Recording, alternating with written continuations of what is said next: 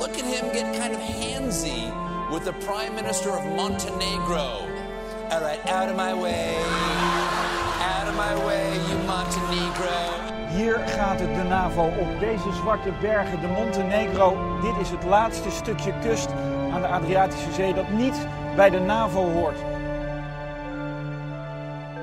Welkom bij de 24e aflevering van Albanië tot Zwitserland. In deze serie kruisen we heel Europa door en dat doen we op alfabetische volgorde. Vandaag zijn we aangekomen bij Montenegro. Even de graaf, historicus, welkom. Goedemiddag. Ooit land, moet ik het goed uitspreken, van de Illyriërs. Nu in opkomst als vakantieland, hebben het steden als Kotor bijvoorbeeld. Ben jij er wel eens geweest? Ik ben er in de jaren 70 een paar keer doorheen gekomen. Niet dat we daar echt uh, bleven logeren, maar op de heen- en terugreis een paar keer over met die reizen. Toen we in, uh, met name de Balkan doorkruisten, ben ik er geweest. Pure armoede was het toen ook. Uh, sprak mij aan omdat ook Aden Dolat er wel eens een keertje over had geschreven, waar we het er eerder over hadden gehad. het land van de bloedwraak, Montenegro, mooie naam alleen al. Zwarte Berg betekent dat. dus ja, fascinerend land. Ja, uh, prachtig ook hoor. Moet, moet, dus ik, ik, moet er nog een keer heen gaan. Ja, maar het is echt prachtig, een mooi berg. Ja. ja. Um, Ruig. Zoals eigenlijk heel, heel, heel de Balk, of dat stuk van de Balkan, heel uh, zuidelijk Oost-Europa, hoorde het bij het Ottomaanse Rijk. Hè? Ja. Een, een, een, periode lang terug. Eind uh, 19e eeuw begonnen, uh, beginnen de Montenegrijnen, prachtig woord, steeds meer te vechten voor onafhankelijkheid. Hè? Hoe, hoe, hoe ging dat precies? Nou, we hebben het al in eerste instantie gehad, ook uh, 28 juni 1389, slag op Merelveld, Kosovo. Dat daar de, de Momedanen, eigenlijk de, de Serven en de, de, mensen daar onder de voet lopen. En dan krijgen de periode van Turkse overheersing, zo 1354 of dat eens een keer genoemd, hebben ze al wat andere gebieden eerder veroverd dan het Merelveld. Tot aan 1799 toe, dan overheersen de Ottomanen of de Turken dat gebied. En dus ook Montenegro. En uh, ja, de Montenegrijnen, die zoeken dan natuurlijk bondgenoten in de strijd tegen de Turk. En bij wie moet je dan aankloppen? Dan klop je aan bij, als je daar woont, bij de Russen. Dat waren natuurlijk ook uh, geloofsgenoten, want uh, de Montenegrijnen hebben toch wel een ja, Russisch-orthodox, een, een, Oosters-orthodox geloof. En dat zie je al in de periode van Tsaar Peter de Grote, maar ook later zie je dat, dat Russische tsaren het lot uh, van deze mensen zich aantrekken en hen helpen hand bieden. Omdat ze ook orthodox zijn en ook van Slavische afkomst, net als de Russen.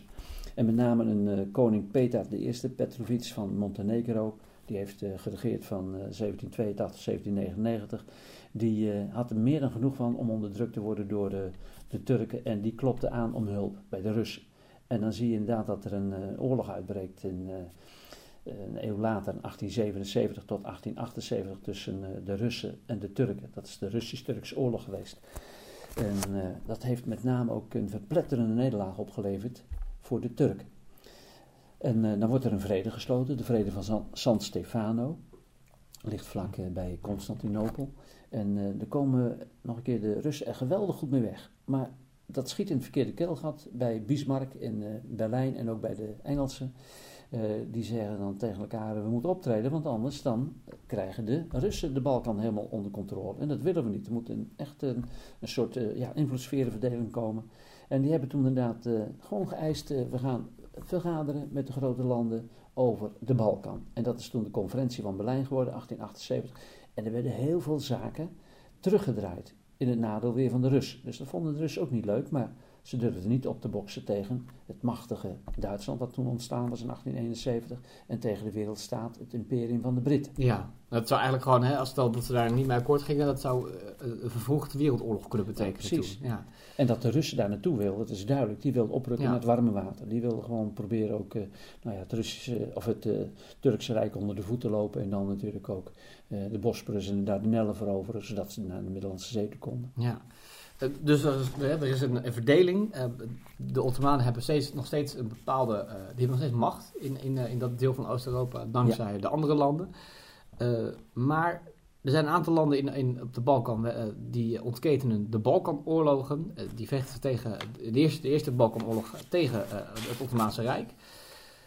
wat, was, wat, was, wat was de rol van Montenegro in die oorlogen? Eh, Montenegro ontstond ook na afloop eh, van eh, die conferentie in Berlijn. Het werd toen echt nog niet meteen een onafhankelijke staat, maar het werd wel een gebied die er inderdaad ook op de kaart komt te staan. En dat, ja, dat eh, rook naar meer.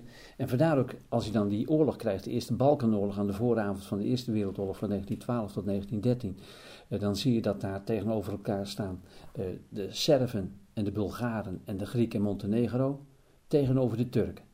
En wie begint die oorlog? Dat is best wel eens goed om te vermelden. Dat zijn de Montenegrijnen. Die vallen dan, hun begeerig oog was geslagen op nog meer gebied, die vallen Albanië binnen. En daar begint eigenlijk die oorlog mee. Op eh 8 oktober 1912 was dat.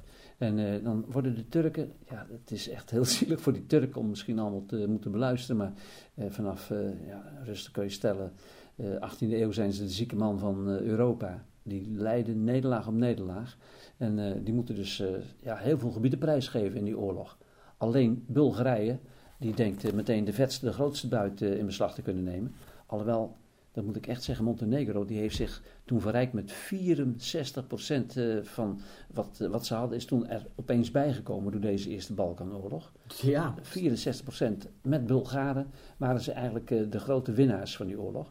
Maar Bulgarije die had een, hautaine houding aangenomen van wij maken de dienst uit nu, nieuwe verhoudingen. En dat pikte die anderen niet. En toen heel kort na de vrede van Londen, eh 30 mei 1913, breekt er alweer een tweede Balkanoorlog uit. En die tweede Balkanoorlog ging met z'n allen, en nu deed ook voor het eerst Roemenië mee, met al die landen die ik net al noemde, en ook Turkije, tegen Bulgarije. En eh, dat is echt een heel aparte oorlog geweest. Eh, uiteindelijk werd daar de vrede gesloten van Boekarest. Eh, ook nog eens een bekrachtigd in Constantinopel. En dan krijgt Montenegro, kan het ook niet helpen, een heel apart gebied. Een, ja, een soort bergachtig gebied. Sandjak heet dat. Misschien er nooit van gehoord. Het is geen zandzak, maar S-A-N-D-J-A-K. Een soort eh, Turks woord voor een provincie, heb ik begrepen. En het was best wel een redelijk begeerd gebied. Wat eh, een beetje een twistappel is geweest. Maar dat kwam toen in handen van eh, met name ook Montenegro. Die hebben toen zich behoorlijk weten te verrijken in die Eerste en de Tweede Balkanoorlog. ja, het volgt dus behoorlijk actief mee ook. Dat Ja, kun je wel, absoluut. wel zeggen. Ja, eigen belang, hè? Ja, precies. Een paar jaar later breekt, breekt de Eerste Wereldoorlog uit. Eh, wat was de rol van, van, van Montenegro toen? Eh, Montenegro, dat grenst natuurlijk aan Oostenrijk-Hongarije. En eh, Oostenrijk-Hongarije was de bondgenoot in de tweebond, uh, later driebond met Italië erbij. Duitsland, Oostenrijk-Hongarije, Italië. Italië deed tegen verwachting van iedereen nee- mee uiteindelijk in 1915 aan de kant van de geallieerden. Omdat ze ze lieten overhalen door de geallieerden. Maar dan zie je dus dat eh, de geallieerden vechten tegen de centrale en ook Oostenrijk-Hongarije. Die denkt eh, geen pardon met Montenegro en die vallen meteen ook het land binnen. En het wordt bezet ook eh, met name door de Oostenrijkers en Duitse troepen. En toen had je een koning Nicolaas I, die moest als een gek vluchten in de Eerste Wereldoorlog. Iets wat wij kenden natuurlijk van de Tweede Wereldoorlog met Wilhelmina die naar Engeland toevluchtte. Hij vluchtte met zijn eh, regering naar Frankrijk, naar Bordeaux. En eh, dan zie je dat daar een tijd lang dat eh, gebied ook rond Montenegro in handen is van de centrale. Maar dan op het eind van de oorlog, van de Eerste Wereldoorlog, dan zie je dat de Serviërs grote delen van Montenegro bevrijden. En de Serven beginnen dan zich danig te roeren. En die eh, wilden ook niet meer dat die koning Nicolaas, die dacht weer terug te kunnen keren in het gebied. Zei, jij komt niet meer terug, eh, je bent niet meer welkom. En de Serven, die weten het voor elkaar te krijgen dat op het eind van de oorlog er opeens een heel nieuw land op de kaart van eh, Europa gezet wordt. En dat is het land, het koninkrijk van Serven, Kroaten en Slovenen, waar ook Montenegro in wordt opgenomen. Tegen Ja. heug en meug gaan ze deel uitmaken van deze nieuwe staat. Koninkrijk Joegoslavië, Ja. zo gaat het heten. Ja, Joegoslavië betekent eigenlijk Zuid-Slavië, maar officieel heet het eh, op papier het Koninkrijk van Serven, Kroaten en Slovenen. Ja. Wat ik wel eh, opvallend vind, en dat is eh, een beetje misschien ook wel iets krijgsachtigs heeft het. Eh, kleine landen die kiezen vaak eh, eh, voor de neutraliteit. Die willen zich vaak afzijdig houden.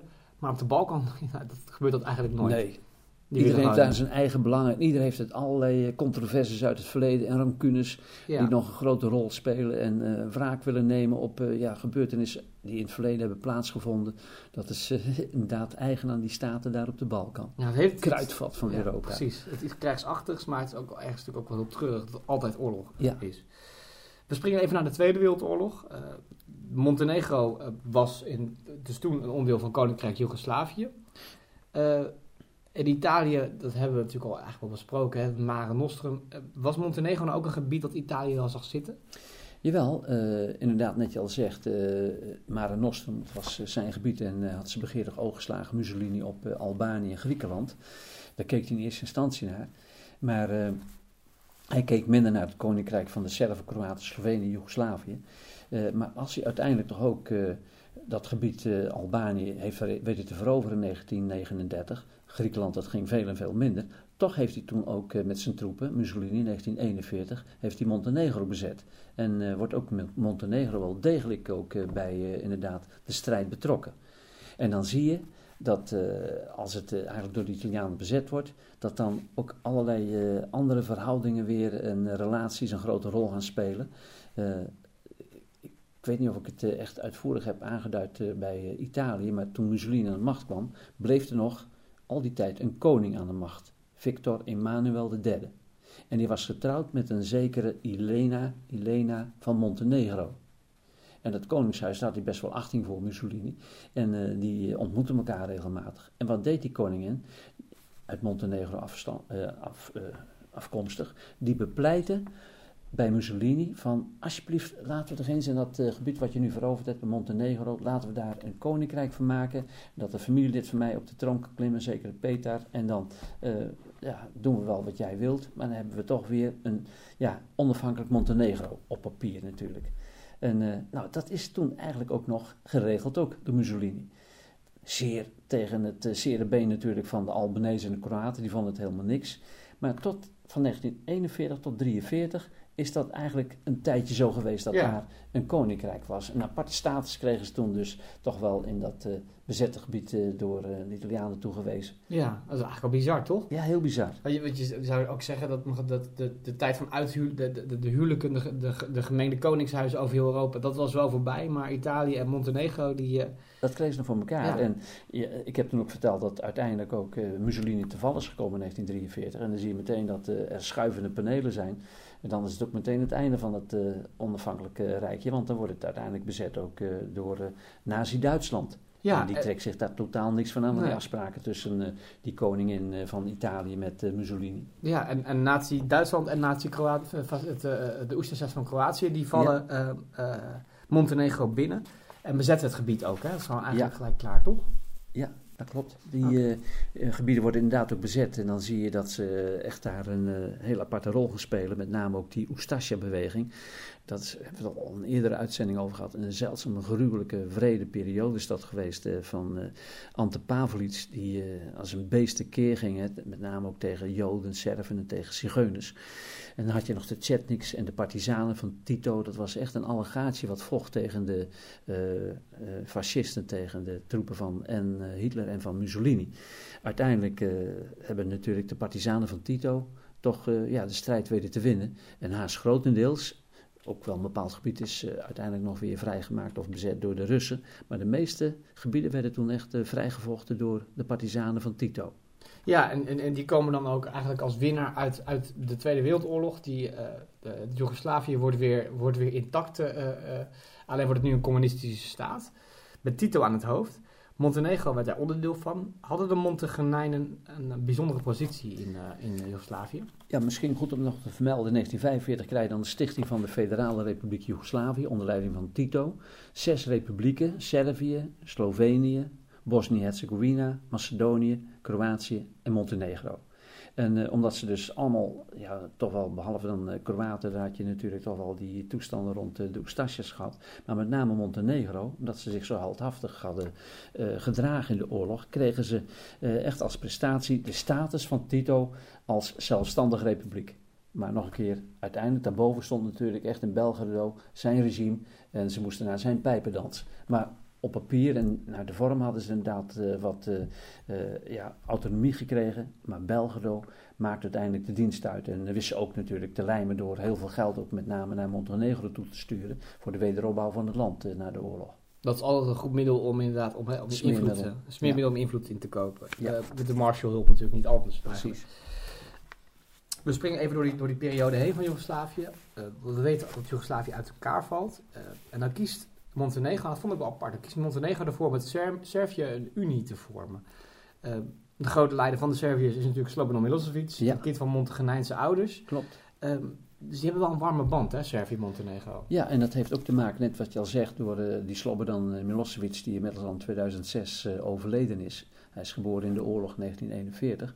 Eh, hij ziet als hij echt eh, een belangrijk man wil zijn op de Balkan, dat hij toch niet moet kiezen voor het kleine staatje Montenegro, maar dat hij moet kiezen voor de Serven. En dan kiest hij voor het kamp van de Serven. Het grootst, het machtigste enzovoort. Eh, een vent die eh, overal al zijn spoor had verdiend. Hij had eh, rechten gestudeerd en die was een overtuigd communist. Dat moet je niet vergeten, die Milosevic. Hij maakte carrière in de energiebranche. directeur van Technogas. Hij heeft in de bankwereld heeft hij veel geld verdiend, invloed uitgeoefend. En dan na de dood van Tito in 1980, dan ziet hij zijn kans schoon. Dan loopt hij en heeft hij een mars door de politieke instituties, zou je kunnen zeggen. En dan wordt hij de leider. En dan eh, wil hij echt eh, overal zoveel mogelijk ook zijn politieke vriendjes zien te plaatsen. En ook in Montenegro. En daar heeft hij natuurlijk toch wel warme banden mee vanwege zijn afkomst. En eh, dan zie je toch ook dat hij, als je dat doet, op den duur zoveel wrevel weer eh, weet te verwekken onder de andere republieken.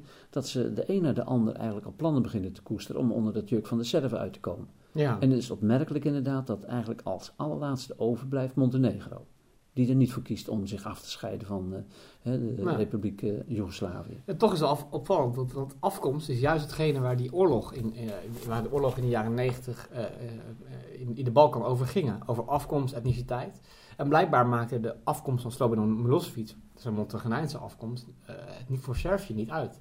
Nee, dat is inderdaad opmerkelijk. eh, dat politiek spel, hoe dat precies gespeeld is. Ik keek er zelf van ook op van op, want eh, door deze studie ben ik eh, er toch achter gekomen dat ze ook zich aansloten bij Servië, wat ik eigenlijk in eerste instantie helemaal niet verwacht had. Maar dat is raar gelopen, dat heeft hij toch goed voor elkaar gekregen, dat inderdaad die republiek, Federale Republiek Joegoslavië, die werd toen gesticht in 1992, op 27 april. Iedere republiek die er nog eh, binnenviel, die had dan wel zijn eigen president en zijn eigen wetgeving en, zijn eigen soevereiniteit. Zaken die niet eh, daarin waren ondergebracht, die werden gewoon eh, door de federale regering geregeld. Dus in wezen hadden ze dan wel wat zelfstandig bevoegdheden, maar uiteindelijk maakte toch wel Milosevic en de zijnen de dienst uit. Ja, precies. Ehm, en allebei orthodox-christelijk, dat, zal, dat, heeft natuurlijk enorm, Ja. dat helpt natuurlijk enorm in, in, op de Balkan. Eh, toch kiest Montenegro uiteindelijk wel voor onafhankelijkheid. Dat is volgens mij ehm, in 2006 goed? Of Eh, uiteindelijk wordt het eh, bij een referendum in 2006 bepaald. Ja. Er was al sprake van dat er in 2001 al parlementsverkiezingen zouden worden gehouden. En dat leverde toen al een hele nipte overwinning op voor een pro-afscheidingsbeweging van een zekere, ja, je hoort er weinig meer van, van, ik weet niet eens of die nog leeft, ik kon het niet eens ontdekken, Djukanovic, een socialist. En eh, in ieder geval, die hebben toen voor elkaar weten te krijgen na die eh, eh, overwinning, dat er in 2002 een referendum zou- worden gehouden in het land. En eh, veel tegenstand tegengekomen en eh, uiteindelijk is het toen niet doorgegaan, hebben ze het uitgesteld tot 2006. Eh, ook omdat, ik heb het al een ander eh, verhaal verteld, de EU die was er ook helemaal geen eh, voorstander van al die versnipperde staatjes op eh, de Balkan. Maar uiteindelijk in 2006 is er op 21 mei een referendum gehouden. En er was een geweldige opkomst in het land, dat vond ik echt heel hoog, 87% En eh, ruim 55% koos toen inderdaad voor onafhankelijkheid. Dus een nipte en- overwinning voor de, voor de onafhankelijke... Ja, en dat is toen geregeld in Ja. 2006. Ja, en hoe is de band tussen Servië en Montenegro nu? Ik heb, ik, ik heb niet het gevoel dat Servië er eh, zoveel waarde aan hecht dat Montenegro en Servië nu onafhankelijk zijn in plaats van eh, wat, bijvoorbeeld, wat bijvoorbeeld Kosovo wel was. Ja. ja, Kosovo is natuurlijk de bakermat eh, inderdaad van het Servisch nationalisme, van het, het nationalisme op, op de Balkan. Werd ze onder de voet gelopen op het Middelveld 28 juni. 28 juni heb ik al eerder verteld, ook 1914 breekt de Eerste Wereldoorlog uit. Eh, Kosovo, dat hoort vinden ze inderdaad eh, in Servië bij Servië. Maar het is natuurlijk ook onafhankelijk geworden, 1898, eh, 1998, 1999. Eh, dat hebben ze minder, die eh, behoefte om Montenegro binnen te halen en binnen te houden dan met Kosovo, Ja. moet ik eerlijk zeggen. Ja, er rijdt geen trein door Montenegro heen met Nee, Montenegro precies. is, is Servisch. Ja. Dankjewel voor deze uitleg over Montenegro eh, en tot de volgende keer. Tot de volgende keer.